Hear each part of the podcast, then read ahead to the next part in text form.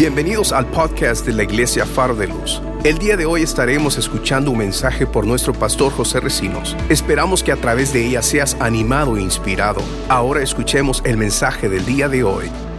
Abra su Biblia en Jueces capítulo 9. Vamos a leer, vamos a estar ahí en Jueces, aunque en la aplicación vamos a ir a algunos versículos del Nuevo Testamento que tienen que ver con algunas cosas que Jesús quiere, quiere que, aprendamos hoy.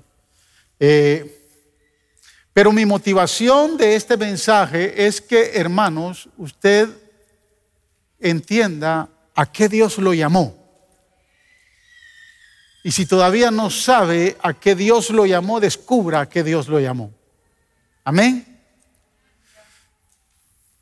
Porque no podemos estar copiando de nadie. Jueces capítulo 9, versos del 7 al 15. Aparece una de las parábolas más relevantes del Antiguo Testamento.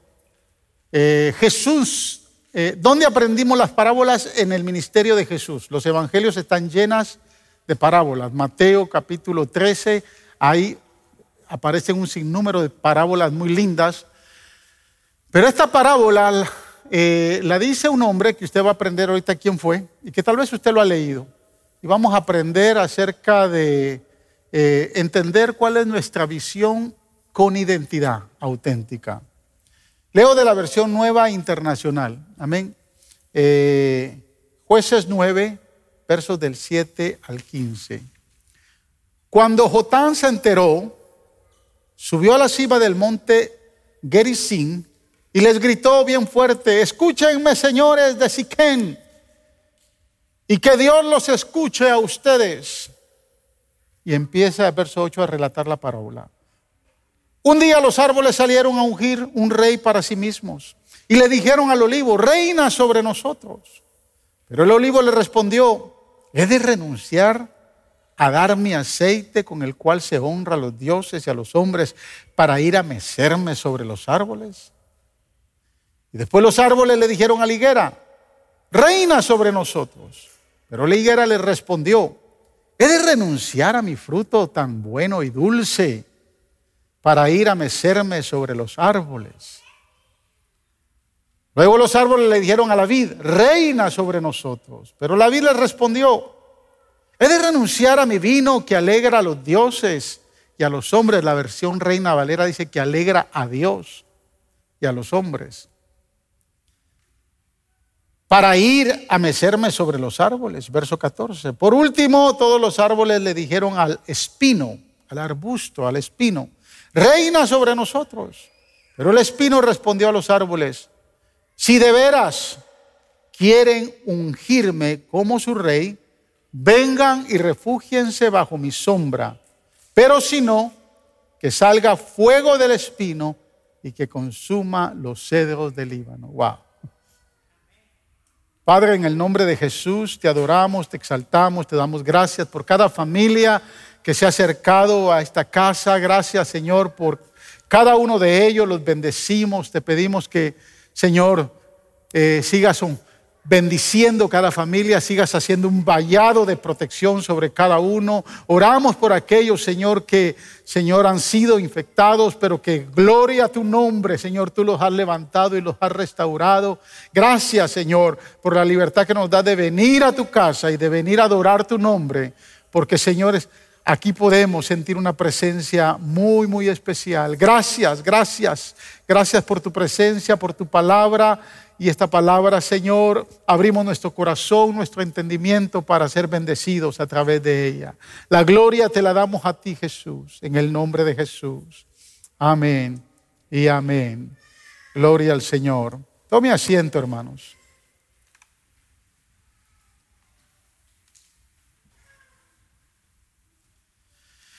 Estos días estaba leyendo un devocional y me encontré con una, una frase que me llamó la atención. La frase decía, comience con el fin. ¿Quién comienza con el fin? Usted comienza con el principio, ¿no? Por eso me llamó la atención. Y eh, en el devocional hablaba del el libro de un hombre que tal vez no sé si usted lo había escuchado antes, Stephen Covey. Stephen Covey eh, habla de los siete hábitos personales de las personas altamente efectivas. Siete hábitos personales de personas altamente efectivas. Y en el segundo hábito que habla Covey en su libro, para vivir efectivamente, eh, comienza, eh, dice él, comienza con el fin en mente. ¿Qué quiere decir con eso? Simplemente él declara que hay dos pasos para crear cualquier cosa, para generar algo. Hay dos cosas para emprender algo. El primero consiste en imaginar exactamente qué es lo que quiere crear. Y el segundo es asegurarse de que su vida está alineada, su vida está alineada con esa visión, para que pueda hacer algo todos los días para lograr su objetivo. Scoville dice en ese segundo hábito que para poder comenzar con el fin, amén, tenemos que tener una idea clara de lo que queremos.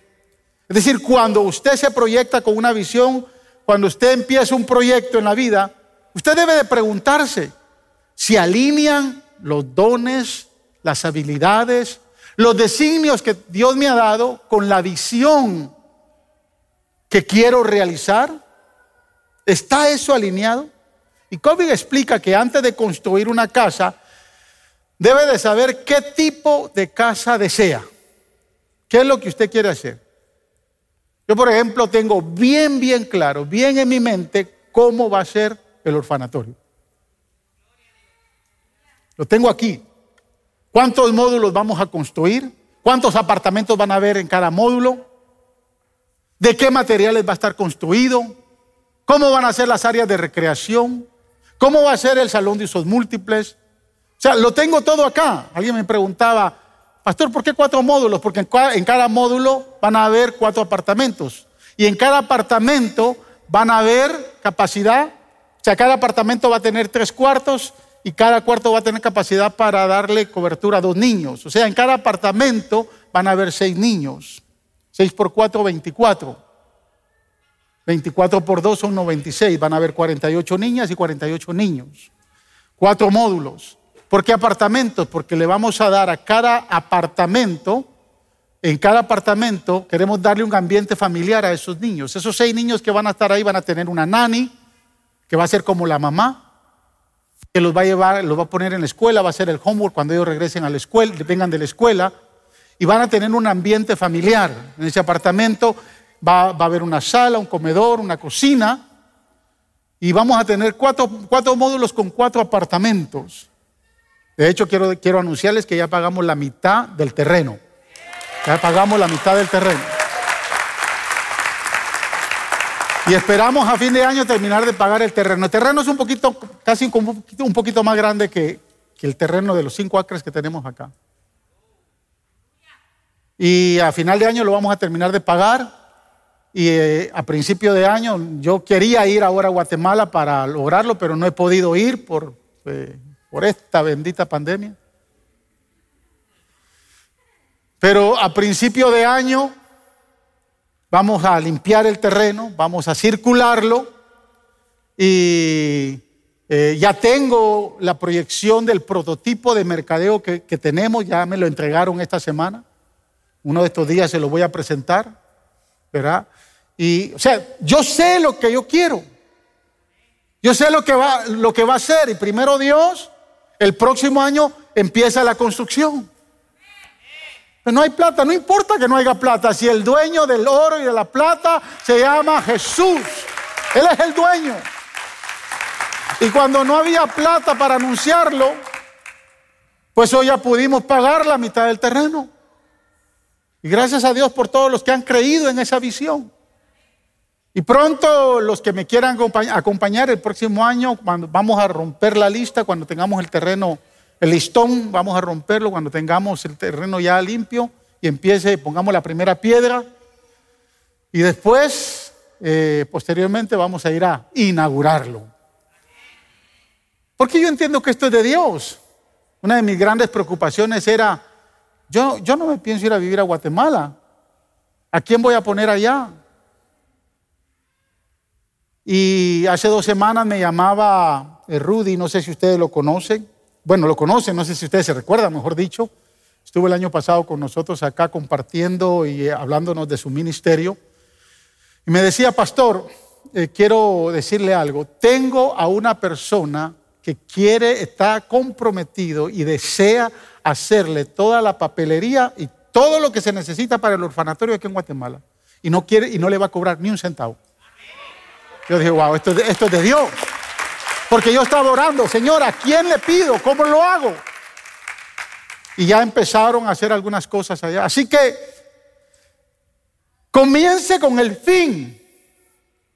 Proyéctese, cuando usted quiera hacer algo, proyéctese y, y tenga la imagen clara de lo que usted quiere hacer de todo lo que yo no sé si va a construir una casa, si estamos construyendo una, estamos levantando una familia, cómo quiere usted su familia, está construyendo un negocio, cómo quiere su negocio. O sea, no sé, pero, pero usted tiene que tener claro qué es lo que usted quiere. El que no tiene claro no sabe para dónde ir, ni mucho menos a dónde va a llegar. Entonces es importante tener bien claro lo que queremos, quiénes somos para realizar, lo que Dios quiere que realicemos. El pasaje que leímos en el verso 7 empieza, cuando Jotán se enteró, ¿se enteró de qué? Déjeme darle un poquito de contexto para que usted entienda eh, y, nos, alineemos en esto.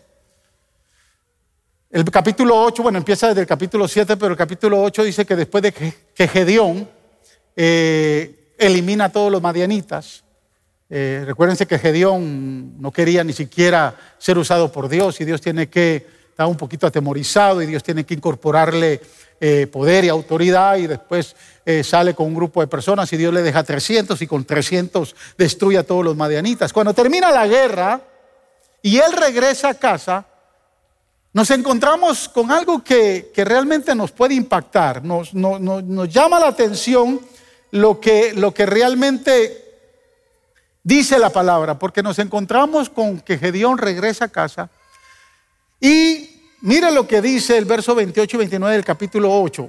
Los madianitas fueron sometidos delante de los israelitas y no volvieron a levantar cabeza. Y durante 40 años, mientras vivió Gedeón, el país tuvo paz.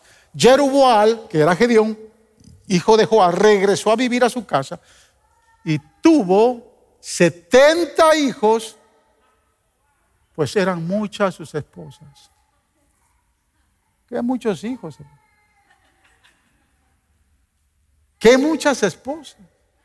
Yo con una y tengo que orar y ayunar para que Dios me dé sabiduría y entenderla. Y usted también. Yo, sé que, porque a la mujer no, a la mujer nadie le entiende, solo Dios y usted cuando ora y ayuna.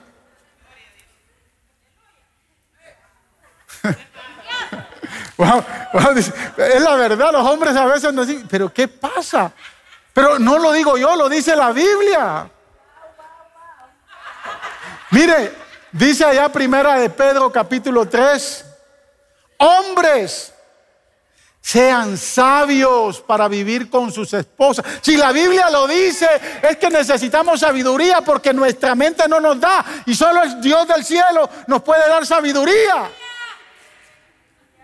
Que muchos hijos. Yo con tres y me dejan casi en bancarrota. Porque, mire, cuando están grandes se les olvidó cuántos pampers tuvieron que, se les tuvieron que cambiar, cuánta comida, cuánta ropa. A ellos se les olvida todo lo que produjeron en gasto. Y algunos ya cuando llegan a los 18, 20, que uno dice, ah, todavía no. ¿Qué muchos hijos? 70.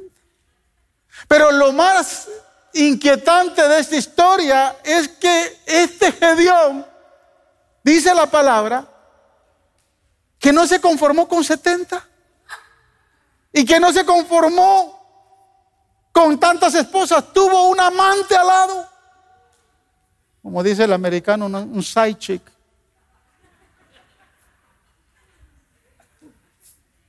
Así dicen los americanos, ¿no? Dice el verso 31. Su concubina que vivía en Siquén también le dio un hijo, a quien Gedeón llamó Abimelech. O sea, ya no son, son 71. ¿Para qué tanto hijo, hermano? Después hay que distribuir la, la herencia y, y son muchos. 70 nacidos bajo el hogar de Gedeón con sus esposas legítimas, pero uno fuera de ese hogar con una concubina. Y quiero decirle que las concubinas eran como amantes, porque las concubinas para los reyes eran solo nada más tal vez para un día. Iban a estar con ellas un día y se acabó, una noche y se acabó. Las concubinas nunca eran vistas como esposas, eran vistas como amantes. Eran, al rey le gustó, en este caso al, juez Gedeón le gustó y la mandó a llamar y después tal vez ya quedó embarazada y nunca más la volvió a ver. Esas eran las funciones de las concubinas. Las esposas, no, las esposas se casaban, entraban debajo de, del hogar legítimo y el rey tenía la obligación de llamarlas, o en este caso el, hombre, eh, los jueces tenían la obligación de llamarlas al menos de vez en cuando. Pero este muchacho llamado Abimelech crece, Dios muere, la gente se olvida de lo que hizo Gedeón y crece, dice la Biblia, y tal vez crece con el resentimiento, con la amargura de que había sido el hijo nacido del amante y que los hermanos, los 70 hermanos, como que lo rechazaban, como que no lo, no no lo legitimizaban como hijo. No sé si usted tal vez ha visto esas familias donde hay un hijo que no, no, no es parte de, pero es de. Y tal vez Abimelech, la Biblia no lo dice, pero yo me pongo a pensar, era por el contexto que, se formaban las familias, que este, este muchacho tal vez se sintió resentido, eh, rechazado y de momento no muy querido por la familia y los hijos de su padre, que él se cría más con los hijos de su madre, con la familia de su madre. Cuando Gedeón muere, él crece, entonces a él se le ocurre la idea fantástica de llegar a ser rey. Y entonces él va y busca a los hermanos de su, de su lado materno y va y busca a todos sus hermanos y cuando los busca, les dice, miren, él está resentido con los otros 70. Y les dice, a mí me ha pasado esto, me ha pasado lo otro, y no sé, yo eh, siento que debo de ser el rey y quiero que ustedes me ayuden. Y los convence. Y un día se van y van y matan a los 70. Aparentemente mataron a los 70, pero hubo un hijo que se les escapó, que se llama Jotán. O sea, cuando llegan a matar a los 70, Jotán mm, es el más pequeño. La Biblia nos dice cómo se escapó. Tal vez alguien era muy niño y lo, sacaron, o tal vez ya era un joven y corrió. Lo cierto es que murieron 69 y quedó Jotán. Y, y Abimelech mató a todos. Y ahí es donde empieza. Cuando Jotam se enteró, es lo que dice ahí la Biblia. Cuando Jotam se enteró, se enteró de eso que, le acabo de decir. Subió a la cima del monte. Los de Siquén están a punto de eh, coronar a Abimelech. O ya está coronado Abimelech como rey. Y Jotán sube al monte y les grita bien fuerte. Escúchenme, señores de Siquén y que Dios los escuche a ustedes. Y empieza la parábola eh, en el versículo 8. Una vez salieron los árboles buscando a alguien para encontrar a un rey. Y dice la palabra que se fueron y el primero que encontraron fue al olivo. Olivo, Queremos que tú seas nuestro rey. Y el olivo dijo, ¿qué? Díganlo otra vez. Sí, venimos a que tú seas nuestro rey. ¿Qué les pasa? Voy a dejar de producir mi aceite que bendice a reyes y a sacerdotes. Yo creo que ustedes no han entendido quién soy yo. ¿Han ido a Salata? Yo endulzo las ensaladas de Salata.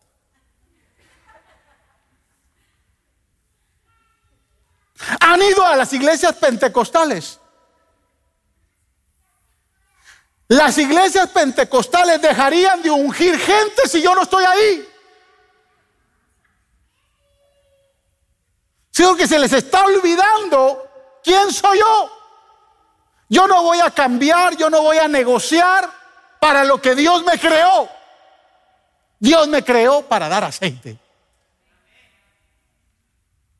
Y los árboles entonces ven que no se puede hacer nada con el olivo. Con... Y entonces van y en su búsqueda se encuentran con la higuera. Y cuando llegan con la higuera, higuera, venimos a buscarte para que seas nuestro rey. Ahora, la higuera no es tan popular como el olivo. ¿Verdad que no? Porque usted los higos solo los ven dulce para Navidad. O en algunas dietas. La higuera sabe que no, no, es tan popular, no es como, como, como, el fruto de la naranja que la, encuentra en Walmart, en, en HEB, en Sam's, en todos los supermercados. Pero los higos no. ¿Cuántos comen higos aquí todos los días?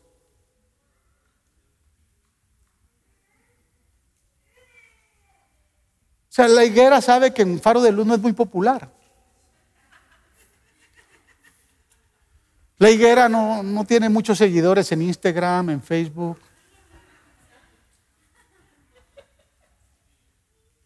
Pero sabe que es dulce. Y dice, yo, mi dulzura, por ser rey, lo siento, ustedes se equivocaron conmigo. I'm sweet. ¿Cuántos son sweet aquí?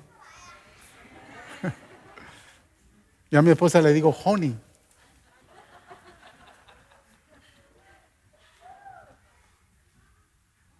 Yo no puedo dejar mi dulzura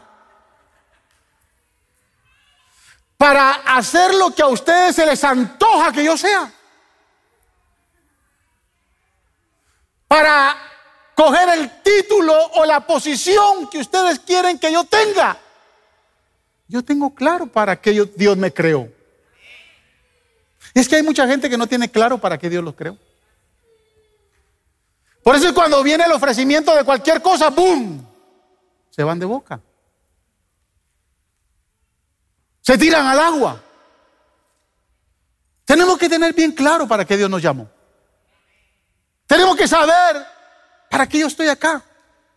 Porque si no vamos a andar, vamos a estar dando vueltas y vamos a estar dando por ahí, dándonos golpes por todos lados. Entonces los árboles, un poquito ya molestos que los rechaza el olivo, los rechaza la higuera, van y entonces buscan a la vida. Y la vid me llama la atención porque la vid, cuando le dicen, hey vid, venimos para hacerte rey. Y me llamó esa atención porque la reina Valera dice que le responde, voy a dejar yo de alegrar a Dios y a los hombres. Bueno, a los hombres sabemos que de la vid se saca el vino y los y andan alegres todo el mundo, ¿no? Pero a Dios. Eso, yo no quise entrar ahí porque yo dije, Señor, aquí no voy a entrar porque yo no sé si en el cielo también tú, no, pero no, no, no se trata de eso, no. No sé si me está entendiendo, pero la Biblia dice, la Reina Valera, dice, si usted tiene la ley, Reina Valera, dice, voy a dejar yo mi mosto, mi vino, para alegrar a Dios. Ahora entendemos que tiene una tipología que tiene que ver con la, el mosto, el vino tiene que ver con la alabanza. El aceite tiene que ver con el Espíritu Santo y el higo tiene que ver con la palabra. Yo no voy a entrar en esa tipología porque yo, a mí lo que me interesa es que usted entienda que Jotam le está diciendo a los de Siquem, quiero que ustedes entiendan a través de esta parábola quién es Abimelech. Ustedes se dejaron engañar.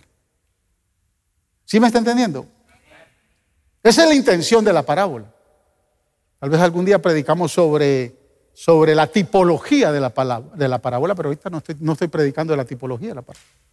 Pero la Biblia dice ahí que, que la, la, vid dice, dejaré yo de, de, de, dejar de dar mi mosto por alegrar a Dios. La, reina, la, nueva internacional dice a los dioses y a los hombres. Parece que ustedes no tienen claro quién soy yo. Mi fruto sirve para alegrar. Y yo no voy a cambiar ese mi fruto para andarme meciando con ustedes y que ustedes me anden meciando, ahí viene el rey, ahí viene el rey. No. Yo nací para alegrar. Yo nací para dar mi fruto y mi fruto tiene un propósito.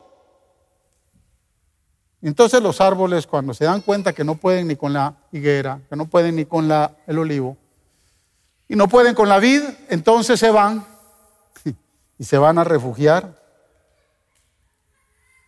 al arbusto. Van y buscan al espino, dice la versión nueva internacional, al arbusto, al espino.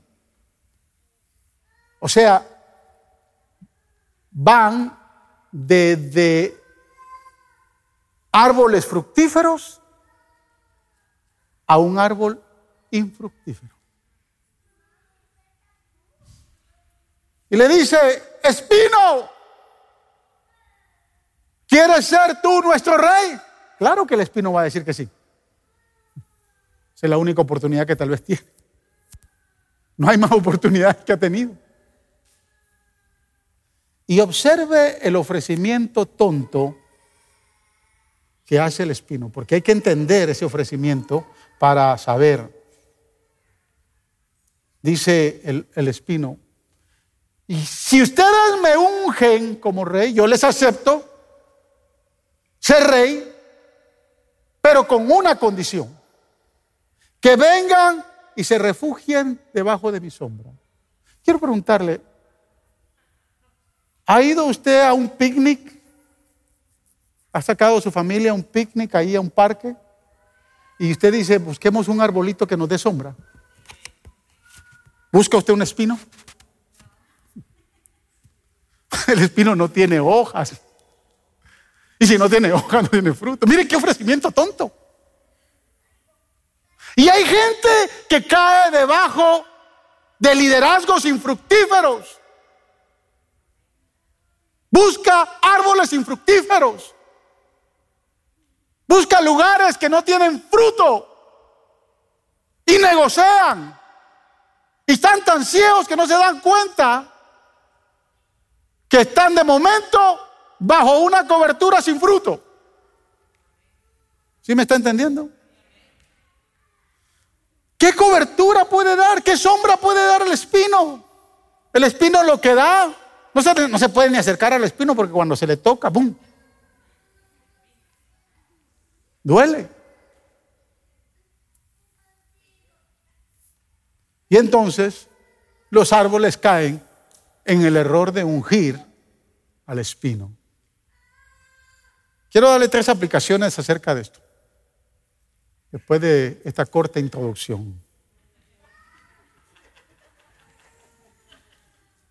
Porque si cerramos aquí ya no tiene sentido, ¿no? Vamos a darle una, una explicación breve para que usted no, no me esté... Mire, usted, es bien difícil que usted me cambie y que me diga, pastor, predique corto. Yo nací para sí, para esto. Y mire, hoy en la mañana Cristi se tiró un poderoso mensaje, pero poderoso mensaje. Y mire, yo, yo uno que entiende las escrituras sabe que se metió a la palabra, pero predicó más de lo que siempre predica. Se echó casi 50 minutos.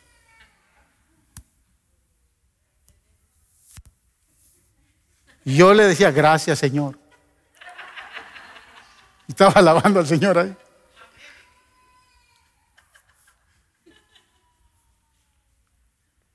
Primer punto que quiero que usted evalúe, primer principio.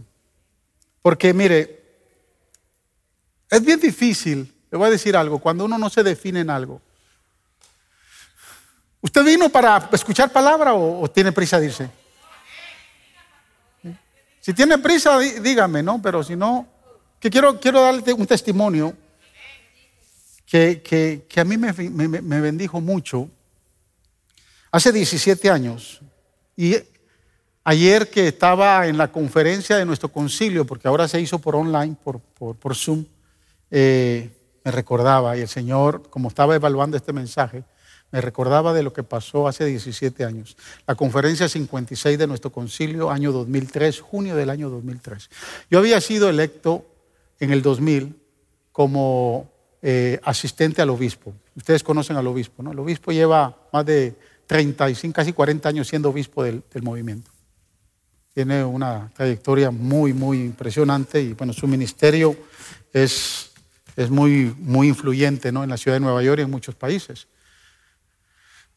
Cuando yo llego al concilio en el año 90, 89, 90, en el 91, eh, nosotros empezamos, bueno, yo llegué en el 86 en sí, pero en el 89, 90, eh, en junio del 90 a mí me ungen al completo ministerio y inmediatamente entonces me convocan y me dicen que si quiero trabajar como director de misiones internacional. En aquel entonces esa posición no era por elección, sino era por nombramiento.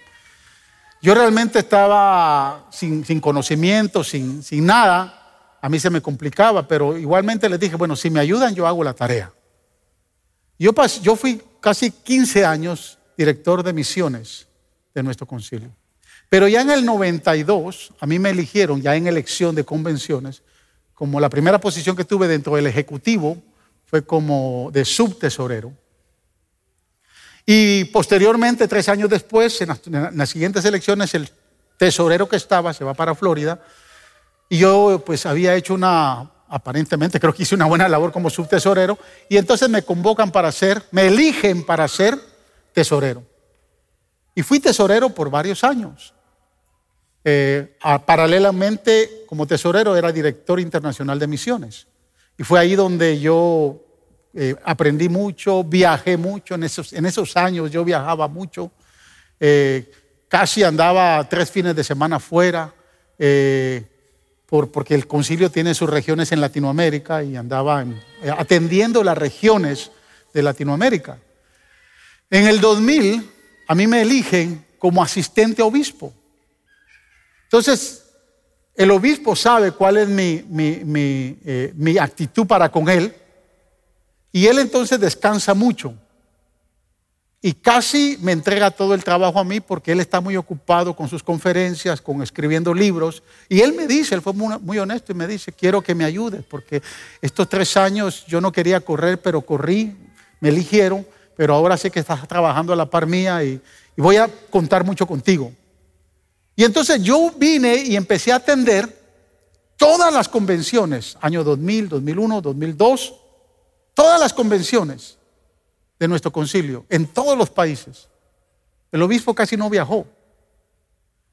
Al llegar al 2003 y llegar a la asamblea del 2003, todos los supervisores de todas las regiones y muchos pastores me dicen, ¿por qué no corre para presidente?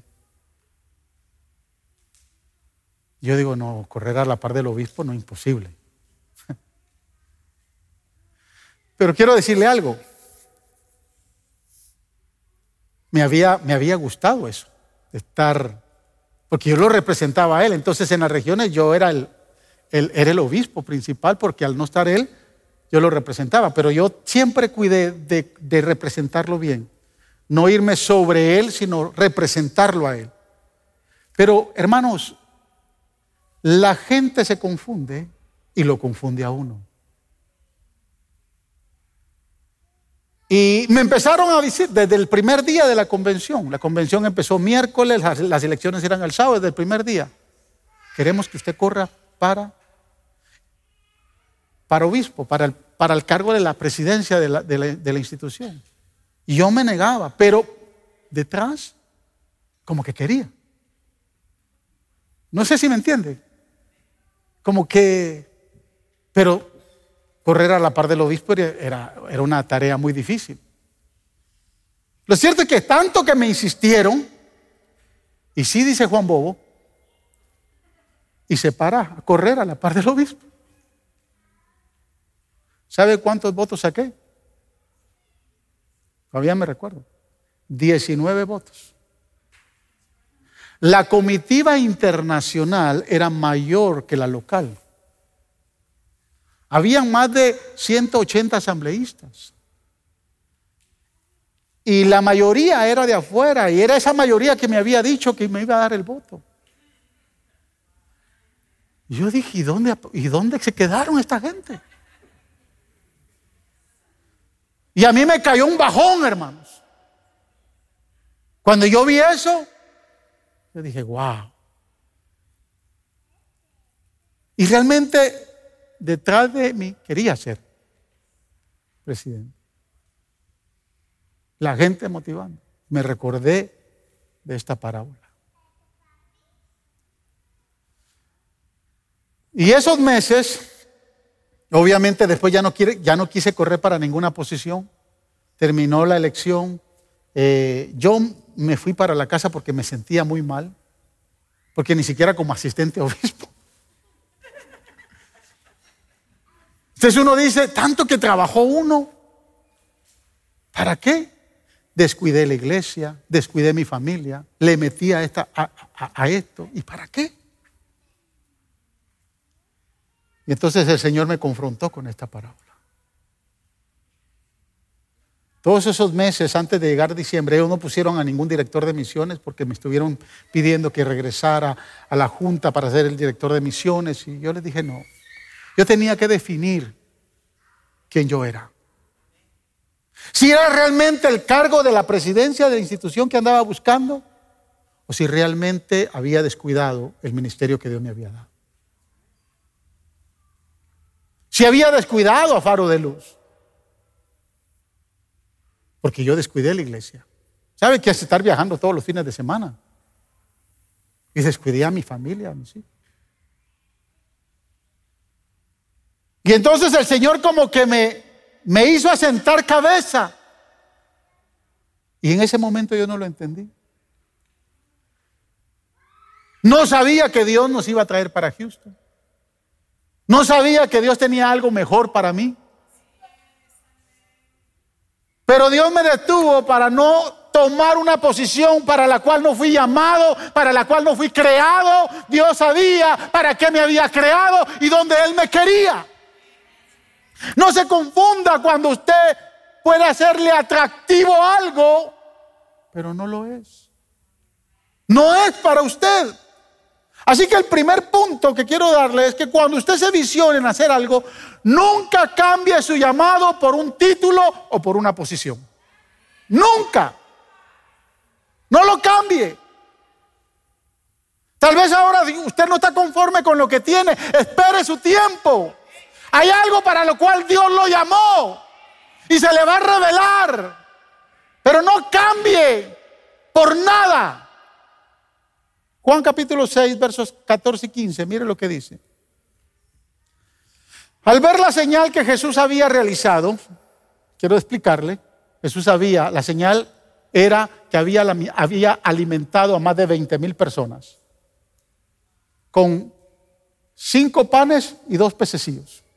Digo más de 20 mil porque eran cinco mil hombres sin contar mujeres y niños. Entonces eran más de 20 mil. Dios había, el Señor había hecho esa gran señal y entonces escuche, al ver la señal que Jesús había realizado, la gente comenzó a decir, mire la gente, es que la gente, hermanos, en verdad, este es el profeta, que el que ha de venir al mundo, ¿sabe qué están diciendo? Este es el Mesías. Y mire, verso 15, pero Jesús dándose cuenta de que querían llevárselo a la fuerza y declararlo rey, se retiró de nuevo a la montaña solo. La versión Reina Valera dice que se les escapó. La gente al ver que Jesús había, había alimentado tanto dijeron, wow, nuestro rey,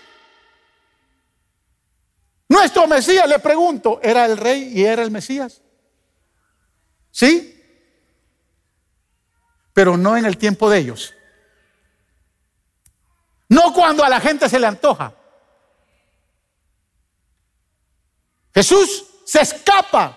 ¿Por qué? Porque él sabía que si lo declaraban rey en ese momento, se pierde el propósito de Dios. Porque Jesús se les escapa, él sabía. Él sabía, Jesús sabía que su destino era reinar. Pero no iba a ser rey cuando la gente dijera. Él sabía que para ser rey había, había un Getsemaní que le esperaba, había una crucifixión que le esperaba, había que ser resucitado y había, ser, había que ser coronado no como rey, sino como rey de reyes y señor de señores. Él lo tenía claro. Y en ese momento dice, no, no es mi tiempo. Escúcheme hermanos. Él sabía que la salvación suya y mía estaba en juego. Y por el milagro de cinco panes y dos pececillos, Él no va a negociar eso. Él sabía que nosotros estábamos envueltos en todo esto. Y que para ser rey había que ir a la cruz. Es que hay alguien que quiere llegar a hacer algo pero sin pasar por nada. Hay muchos que andan buscando algo, pero no quieren pagar el precio. Y cuando hay un llamado, hay una identidad correcta. Mire, vuelvo al orfanatorio. El orfanatorio no debe venir de la, de la noche a la mañana. Yo he encontrado oposición en esto, créame. Y mucha oposición. Y sé que lo vamos a lograr. Pero no lo vamos a lograr porque si yo, ¿sabe qué hubiera, qué hubiera, qué, hubiera me, me, hubiera puesto contento a mí? Mire dónde encuentro la primera oposición. Que solo dos o tres aquí en la iglesia se han motivado con el orfanatorio. O sea, le hablo de dos o tres porque no son nada más dos o tres, tal vez eran unos 20 de una iglesia que pastoreo de más de 500 personas. ¿Cómo no hubiese sido más fácil que yo levante aquí una, una, ofrenda y que cada familia, de las casi 300 familias que tenemos, ponga una ofrenda de mil dólares, mil quinientos dólares? Un par de meses se acabó ya. Pero estoy entendiendo que eso no es así. Que hay que pagar un precio cuando uno quiere lograr algo. Las cosas con Dios no se dan con microwave. No es que usted lo mete en el microwave ya. Usted quiere llegar a ser un predicador, pague un precio. Queme pestaña, lea la Biblia, póngase a orar. Anhela un ministerio, pague un precio. Hay un Getsemaní, hay un, Calvario que hay que pasar. Jesús lo dijo, el que quiera venir en pos de mí, tome su cruz y sígame. Eso lo dijo Jesús. Cuando hay un llamado no se puede solo tomar un título. Dios quiere que quiere ver si estamos dispuestos a pagar el precio. Escúchame lo que le voy a decir. Hay una gran diferencia entre un llamado divino y un llamado del hombre. Una gran diferencia. ¿Sabe cuál es? Nunca se le va a olvidar esto. Le voy a dar la diferencia entre un llamado divino y el llamado del hombre. La diferencia es una grande O.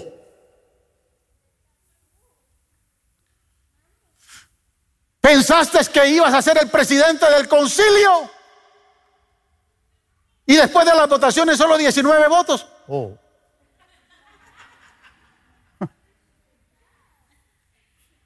¿Sí? ¿Comenzó usted a hacer algo? ¿Se proyectó con algo? Y, no lo puede terminar y lo dejó a mitad. Oh. Cuando aparezca un O, usted va a saber que no es de Dios. Sí, porque ¿cuántas ideas le han venido a la cabeza y usted dice, ¿será de Dios? Y usted lo empezó, no lo terminó. Oh, pensé que era de Dios. Segundo, principio. en su visión entienda para qué Dios lo ungió. Y esto le va a gustar.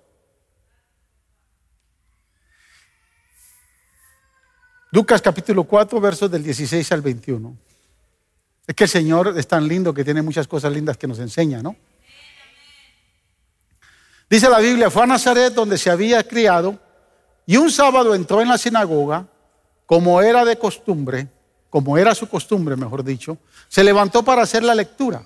O sea, hasta el día de hoy, no piense que se entra a la sinagoga, se lee de un libro y el que va a leer el libro va a leer de donde quiera leer. No, no. Desde tiempo de los escribas, desde Samuel, se estableció que la lectura que se da en la sinagoga se da y se lee por lo que está establecido y hay un orden. Y ese día no fue casualidad, en el orden estaba que se leyera del libro del profeta Isaías. Entonces, a Jesús, verso 17, le entregaron el libro del profeta Isaías. Él desenrollándolo encontró el lugar donde está escrito. Mire dónde está escrito. El Espíritu del Señor está sobre mí, por cuanto me ha ungido para anunciar buenas nuevas a los pobres. Me ha enviado a proclamar libertad a los cautivos y a dar vista a los ciegos, a poner en libertad a los oprimidos, a pregonar el año del favor agradable del Señor. Luego enrolló el libro, se lo devolvió al ayudante y se sentó. Todos los que estaban en la sinagoga lo miraban detenidamente. Imagínense que yo me, paro acá, hermano, voy a predicar. Les leo donde voy a predicar y me voy y me siento ahí. ¿Qué usted va a decir? ¿Y qué? ¿Qué está pasando aquí? ¿Va a decir algo? ¿No va a decir algo? ¿Nos vamos a ir temprano? Gloria a Dios. Se, leyó el libro, se esperaba que el rabino que leyera empezara a predicar. Pero Jesús cierra el libro y se sienta. Y no dice nada. Y yo, la Biblia no lo dice, pero yo me estoy, pensando, me estoy poniendo a pensar que la, que, que la gente empezó a decirle, hey, vas a decir algo. Jesús, los apóstoles, maestro. No. La gente está esperando que diga. Y él sentado, tranquilo, sin decir nada. Cuando se levanta, él dice, lo que les acabo de leer, hoy se ha cumplido. Porque lo que yo les acabo de leer son cosas, son cinco cosas para la cual Dios me ungió para lo cual Dios aprobó en mi vida hacer. Cinco cosas, las voy a repetir. Él dijo, el Espíritu del Señor está sobre mí, por cuanto me ungió para anunciar buenas nuevas a los pobres. Me ha enviado para proclamar libertad a los cautivos, para dar vista a los ciegos, para poner en libertad a los oprimidos y para pregonar el año del favor del Señor. Cinco cosas. Esas son las cinco cosas. El problema es que nosotros tenemos una mala interpretación de lo que es unción. Dios dice, Jesús, Jesús dice, Dios me ungió para hacer esto. Yo recuerdo que yo crecí en una iglesia de la misión centroamericana y la misión centroamericana es así bien fría como los bautistas, ¿no? Que no, no sé si usted la, esos que no, ahí no hay movimiento, ahí no hay, no hay fuego. Y yo crecí en, esa, en ese tipo de iglesia. Es más, salgo de Guatemala, de una iglesia así, y llego a Guatemala y me encuentro con una iglesia puertorriqueña, pentecostal. Y ahí la gente está en fuego. Usted se sabe, o sea, la unción. ¡Wow! ¡Fuego, unción, fuego! Y cuando en el, ¿cuántos? No sé cuántos tuvieron la experiencia, ¿no? Y cuando se cantaba el corito cien mil veces, porque el corito había que cantarlo cien mil veces, porque si no el fuego no caía.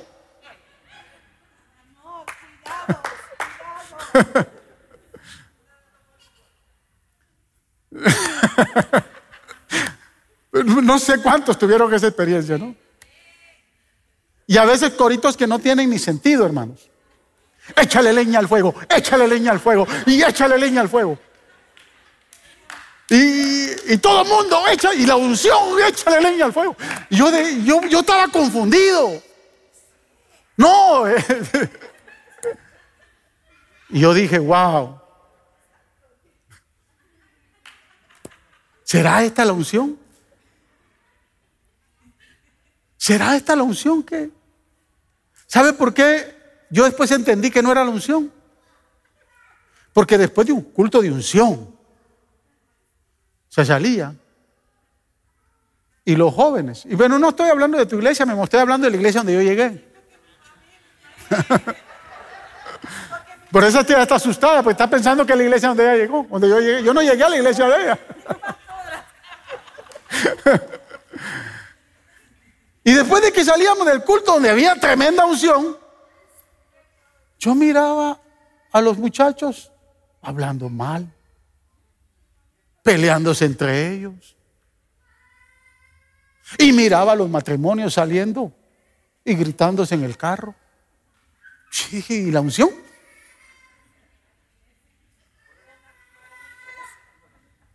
¿Ah? Sí, la unción se fue.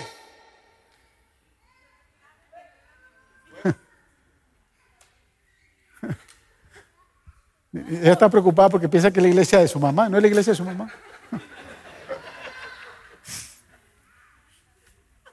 Yo no sé, algunos vivieron esa experiencia. Yo la viví de joven. O sea, usted llegaba a Nueva, llegaba a Nueva York. Nueva York era la, era la, fue la cuna del pentecostalismo.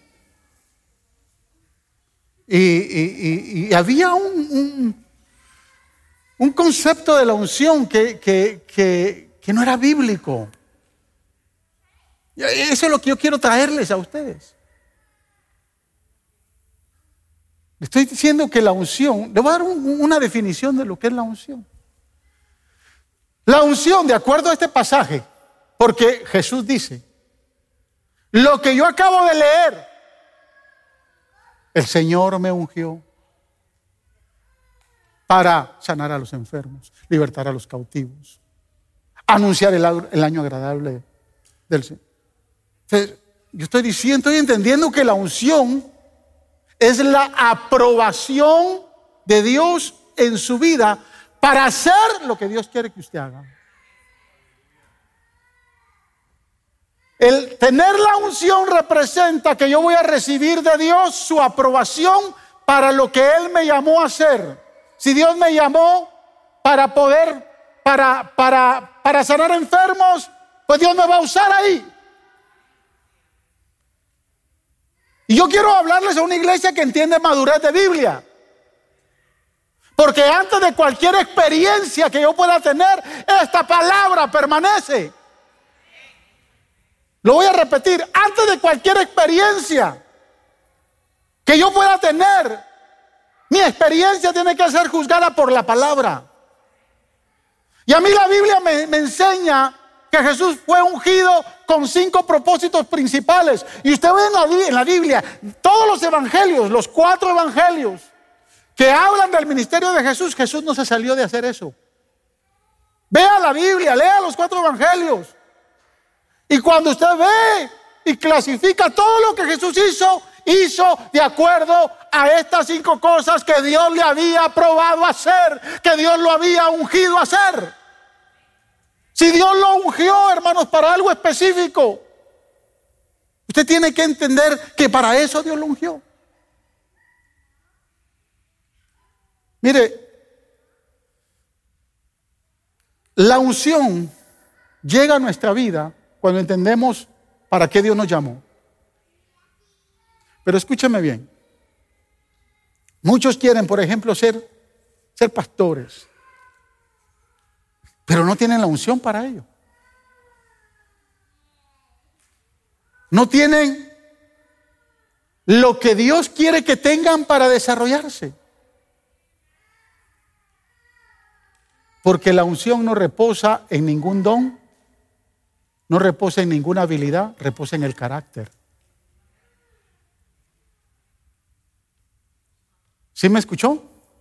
La unción de Dios no reposa en el, en, el, en el, ¿cómo se llama? En, el don que yo tengo. Usted puede ser excelente músico tocando y todo, pero si en su vida no hay unción?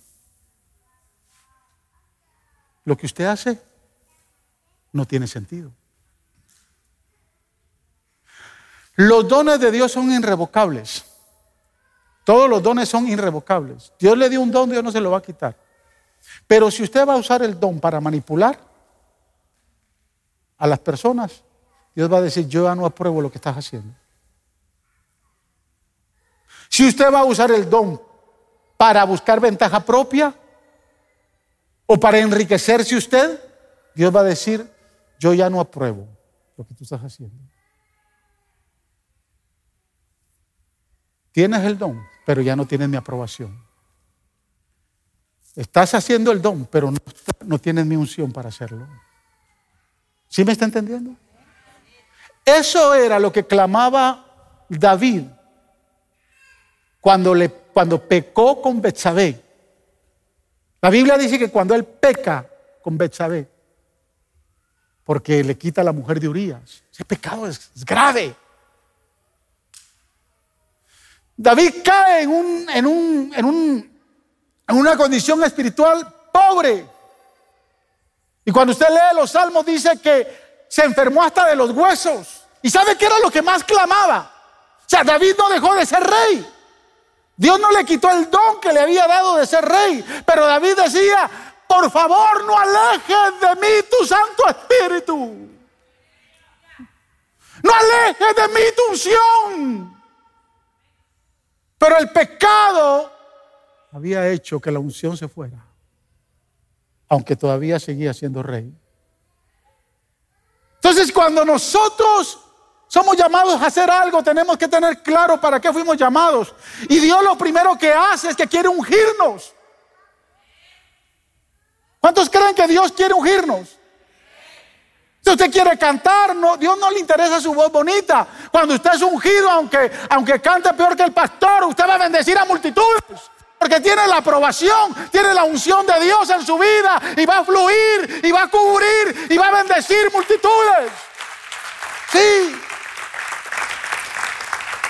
Porque eso es lo que hace la unción. La unción bendice. La unción no solo es para tener un momento lindo. Porque yo le hablé de esa iglesia, pero aquí pasa. ¿Cuántas veces tenemos un tiempo de, adoración bien lindo y está la unción del Señor? Pero cuando salimos de acá, ¿cómo le respondemos a nuestros hijos? ¿Cómo le respondemos a la esposa cuando la esposa nos dice algo en el carro? Entonces se fue la unción. O sea, la unción no está en el momento lindo donde estamos acá. Sí está. Pero la unción está para probarle a usted que usted haga lo que Dios le llamó a hacer. Mire, si lo llamó a lavar baños, aunque usted no sea un janitor profesional, y usted tiene la unción, ¿usted va a dejar esos baños? Y la gente va a decir, wow, pero esa es unción. Si cualquier cosa, hermano, yo estoy hablando de lo que usted anhela hacer para servir a Dios. Digo, los que tienen el deseo de servir a Dios. Usted es servidor, está en la puerta, está en el parqueo, está ahí. Tiene una unción para eso. ¿Sabe dónde se ve la unción de los servidores? Le voy a decir dónde se ve la unción de los servidores. Cuando el servidor tiene la capacidad de reírle cuando la gente le trata mal. Siéntese aquí. No, yo me voy a sentar acá y se acabó. Sí, a mí los servidores me lo han dicho. Usted está mascando chicle dentro del templo. Va y se acerca al servidor y le dice, ¿me, ¿me podría dar su chicle? Y le queda viendo. Si usted tiene la capacidad de sonreír. Usted tiene la unción, porque Dios lo ungió a usted para eso. Si Dios le dio la capacidad para ser pastor, le dio la unción para ser pastor, aunque usted encuentre mucho rechazo, aunque hablen mal de usted, usted va a seguir siendo el mismo pastor. Yo sé que yo no soy una monedita de oro, hermanos, ni mi esposa, no somos monedita de oro. Es más, le voy a decir algo. Yo sé que hay algunos que se identifican con, otros líderes y a mí yo, yo tranquilo. Y de momento, cuando la persona tiene necesidad, si es de los, de los que no son del grupo, porque hay algunos que no son del grupo, ¿no? Porque son los que siempre están hablando mal de uno, siempre están. Y de momento, ¿usted cree que yo lo voy a ver con, con ojos de resentimiento, con ojos de recelo, con ojos de venganza. No. Porque Dios me dio la unción para pastorear. La unción para pastorear no solo está aquí en el púlpito para predicar. Por eso es que le acabo de pedir perdón a todos los que han estado enfermos y no he podido ir a... No, no me evité ir y cometí un error. Porque si usted está enfermo, usted lo que primero deseaba, ¿sabe cuánta gente está enferma? Y lo que desea es que alguien ore por. Y que vayan con aceite y le impongan manos. Y yo como pastor cometí ese error. Entonces, tenemos que estar claros cuando recibimos la unción. Si estamos usando la unción para manipular a la gente, lo que Dios va a decir es, ya no apruebo lo que estás haciendo. Ya no lo apruebo. Tienes el don, pero ya no lo apruebo. Jesús fue aprobado, ungido, para hacer estas cinco cosas. Y no se salió de ellas. Entonces reconozca para qué Dios lo llamó y mantenga la unción. Porque si Dios no lo llamó para predicar, haga y esté contento con lo que está haciendo ahora. Y mire, tercero, tercer punto.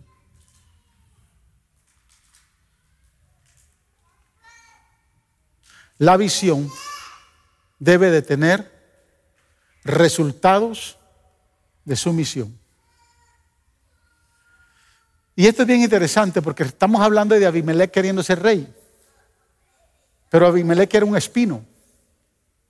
No podía dar sombra y por ende no tenía fruto y por ende no tenía resultados. Si lo que vamos a hacer no tiene resultados, entonces definitivamente no podemos entender que somos ungidos, ni mucho menos llamados para eso. Mateo 16, 13 al 18, mire, dice la palabra. Cuando llegó a la región de Cesarea, de Filipo, Jesús, Jesús, le preguntó a sus discípulos, ¿quién dice la gente que es el Hijo del Hombre? Le respondieron, unos dicen que es Juan el Bautista, otros dicen que, es Elías, que eres Elías y otros que Jeremías, uno de los profetas. Y entonces, verso 15, ¿y ustedes quiénes dicen que yo soy? Y usted sabe, Pedro dijo, tú eres el Cristo, el Hijo del Dios viviente, afirmó Simón Pedro. Dichoso tú Simón, hijo de Jonás, le dijo Jesús, porque eso no te lo reveló ningún mortal, sino mi Padre que está en el cielo. Yo te digo que tú eres Pedro y sobre esta piedra edificaré mi iglesia y las puertas del reino de la muerte no prevalecerán en contra de ella. Mira la respuesta de, de Pedro. Tú eres el Cristo, el Hijo del Dios viviente, afirmó Pedro. Y el Señor le dice, escucha Pedro, basado en esa pequeña revelación que Dios te dio, basado en lo que recibiste de Dios. Entonces, sobre esa revelación, yo que soy la piedra angular, le dice Jesús, yo voy a edificar mi iglesia. Pedro recibió una revelación ahí. Y cuando usted ve el ministerio de Pedro, a partir de ahí, especialmente en Hechos 2, cuando es ungido, a él no le importa anunciar que Cristo es el Hijo de Dios. Y no le importa ser azotado, no importa, no le importa nada, porque él recibió una revelación en el ministerio que iba a hacer.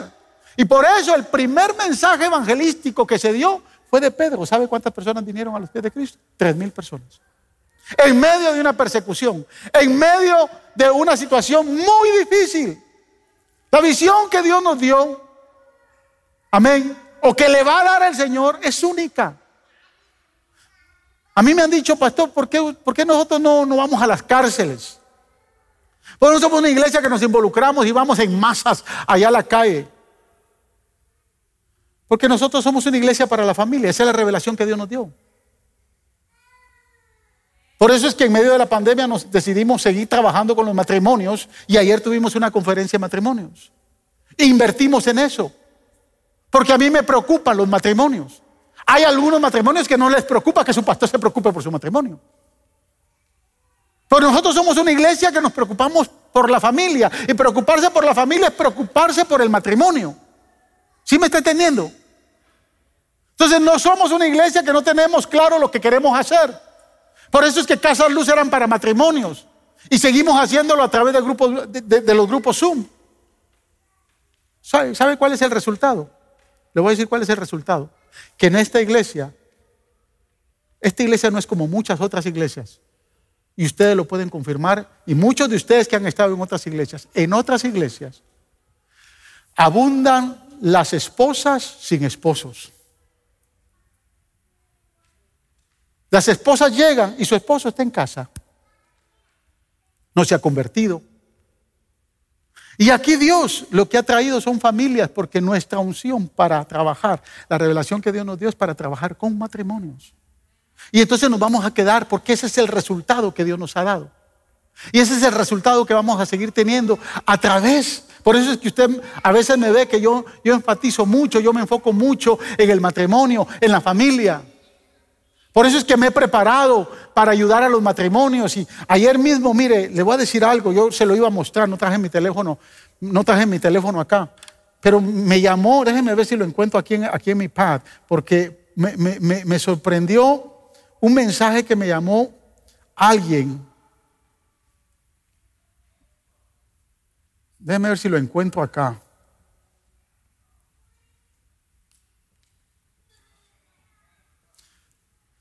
Le voy, a leer, este mensaje, este me lo mandaron ayer a las siete y media. Y mire lo que dice. Voy, a omitir el, nombre. Y esta hermana no es de la iglesia. Buenas tardes, pastor. Soy, me dice el nombre. No sé si se acuerde de mí. Solo le quiero dar las gracias por todo lo que me ayudó y por toda su paciencia y con sus sabios consejos cuando mi matrimonio estaba pasando en crisis. Solo le quiero decir que gracias a Dios nuestro matrimonio está recuperado.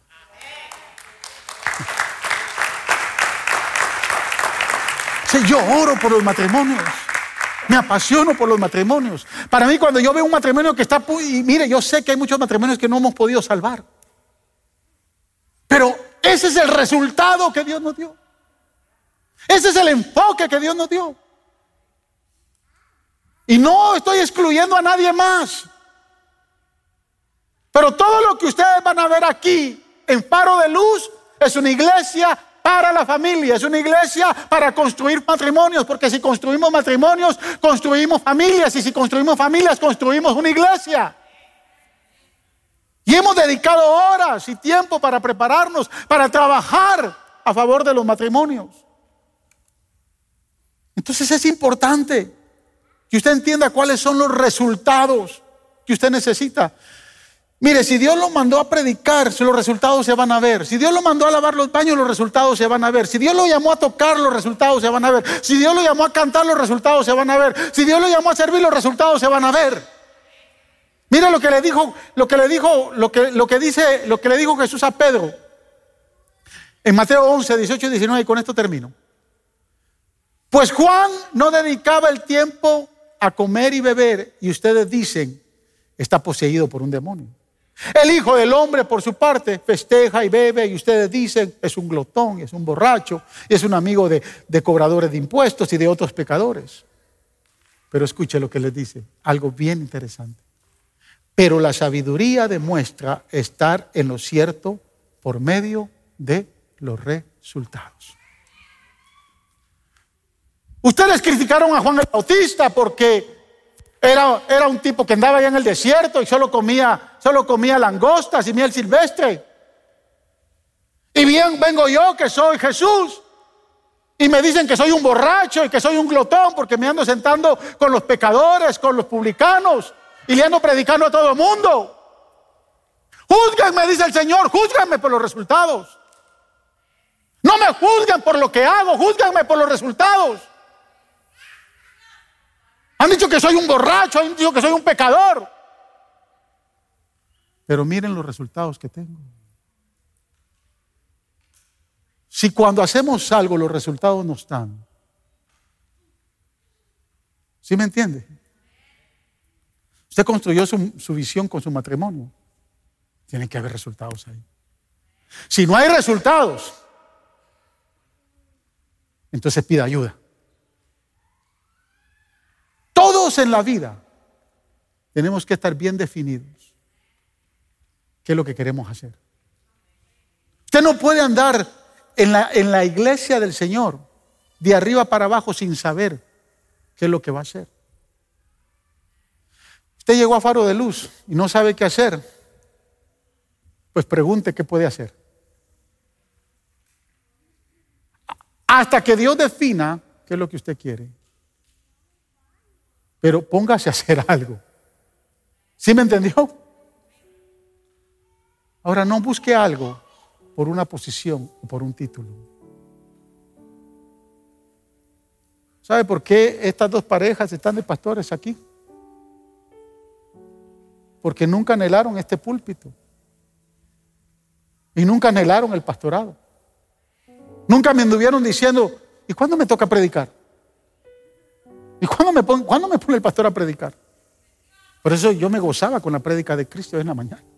¿Cómo, cómo esta muchacha Dios la, la, ha ungido en lo que está haciendo y cómo ha crecido? O sea, cuando usted anda buscando un título, una posición, no busque, busque qué Dios quiere en su vida y espere en Dios.